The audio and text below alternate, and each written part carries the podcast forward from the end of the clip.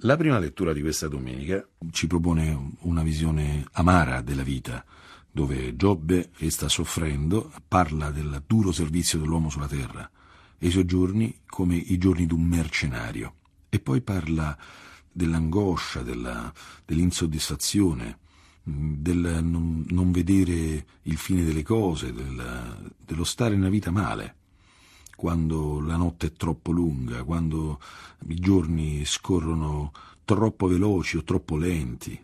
Ed ecco che la vita è un soffio eh, e l'occhio dell'uomo spesso non vede il bene. Ecco, mh, mm, curiosamente questo testo così serio fa da sfondo ad un Vangelo che ha due parti. In questo Vangelo noi abbiamo nella prima parte Gesù che eh, dopo essere uscito dalla sinagoga, abbiamo visto nella domenica scorsa che mh, mm, Gesù guarisce un indemoniato, ecco, va nella casa di Simone, e questo passaggio è un passaggio simbolico, importante, cioè si passa dalla sinagoga alla casa, è l'apertura, l'inizio della chiesa, la casa di Pietro, dove c'è eh, l'umanità sofferente, c'è la suocera di Simone che ha la febbre, è questa persona sofferente di cui si è parlato nella prima lettura, questa persona così limitata, questa persona vessata da tutta la fragilità, la vulnerabilità della natura umana, ed ecco che Gesù eh, la guarisce e il fatto che questa donna sia guarita è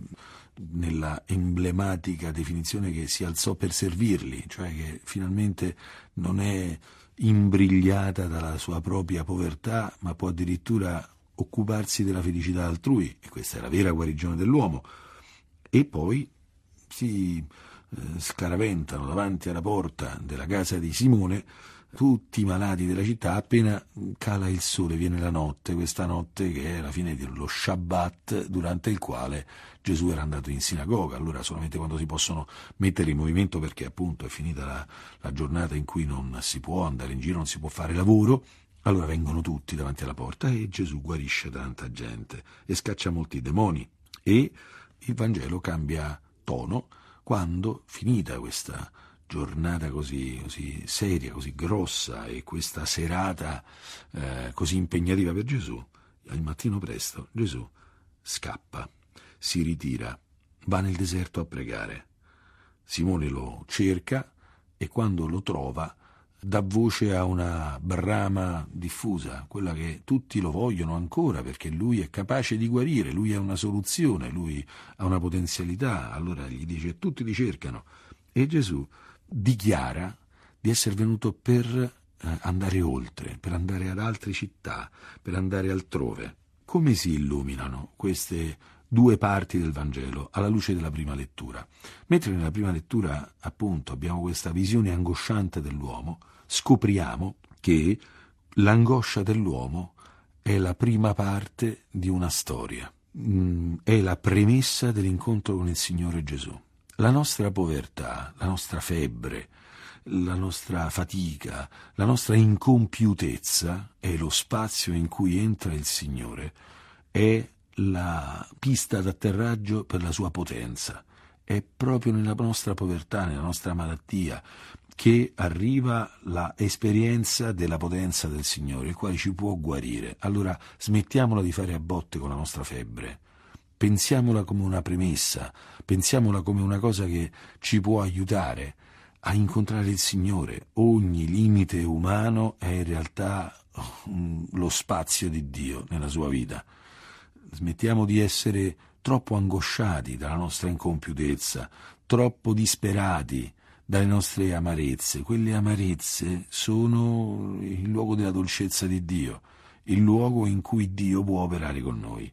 Ma ancora c'è questa espressione che è l'espressione di apertura del testo di Giobbe, che parla di questo uomo che compie un duro servizio sulla terra. I suoi giorni sono come quelli di un mercenario, cioè conta solamente finché ha un compito da fare finché va pagato e poi non conta più niente, non ci interessa più niente di lui. È curioso che questa amara visione del tempo dell'uomo che è un tempo breve, è un tempo anche legato a doveri, a obblighi, a compiti, viene rovesciato dalla visione che il Signore Gesù ha di se stesso e della sua missione. quando si alza la mattina presto, prega e mentre tutti lo cercano e lui è tentato dall'appagamento del successo, lui risponde no, andiamo altrove invece, nei villaggi vicini, perché io sono venuto per predicare anche là.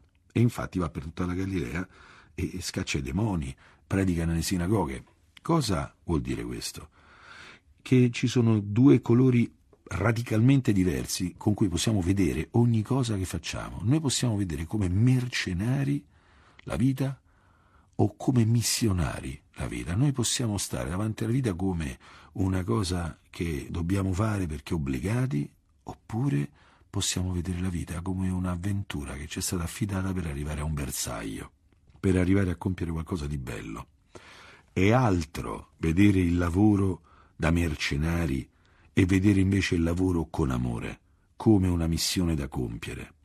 È altro vedere i problemi degli altri come una scocciatura che ci arriva addosso e che ci molesta ai piani, o invece vederli come un'occasione per andare oltre, oltre noi stessi, per amare qualcuno, per dare gioia, per dare servizio. È tutta una visione radicalmente diversa di ogni cosa. È altro vedere il corpo come uno strumento di appagamento, altro è vedere il corpo come uno strumento di servizio, uno strumento di amore, e altro vedere la nostra storia come una serie di cose che ci devono appagare e che non ci hanno appagato, oppure vedere la nostra storia come la storia di una formazione costante all'arte di amare, la via per aprire sempre di più il nostro cuore al trascendersi e all'aprirsi all'altro. Noi siamo fatti per andare altrove, per andare oltre, per non fermarci, per non vivere per noi stessi. Siamo nati tutti per fare qualcosa di importante. Siamo arrivati nel mondo, tutti quanti, per arrivare a compiere opere belle. Ci sono cose bellissime uno guarda un bambino che sta crescendo e uno pensa, deve pensare, chissà che cosa farà di bello questo bimbo. Uno guarda a se stesso, si guarda nello specchio e dice, perché Dio l'ha creato quel soggetto lì che vedo nello specchio? Chissà che cosa deve fare di buono oggi quel signore lì che vedo nello specchio. E così guardarsi intorno e così guardare la vita non come l'esperienza dura di un mercenario, ma l'avventura meravigliosa di un amante, di qualcuno che è destinato e chiamato ad amare e servire qualcun altro.